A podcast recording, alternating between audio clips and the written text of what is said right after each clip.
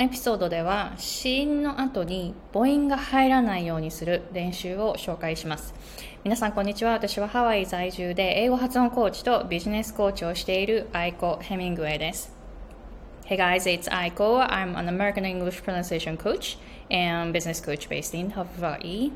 Before I dive into today's topic, I have a live free workshop coming up on January 15th at 8:45 a.m. in Japan time for 75 minutes and I will listen to your pronunciation at the workshop and give you feedback there. And I will record this workshop and you can review the workshop later.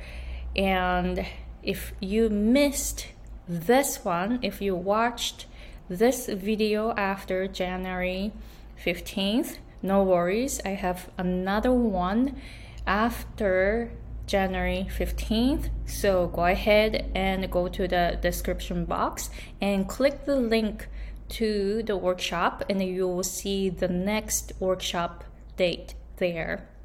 My goal in 2022 is to do live workshop once a month and I really want to listen to your pronunciation and give you feedback. And you will know one focus.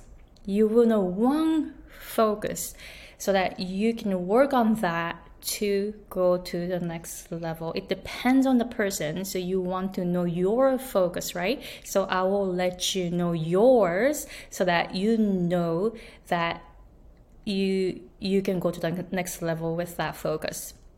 All right. So today's topic how not to insert an extra vowel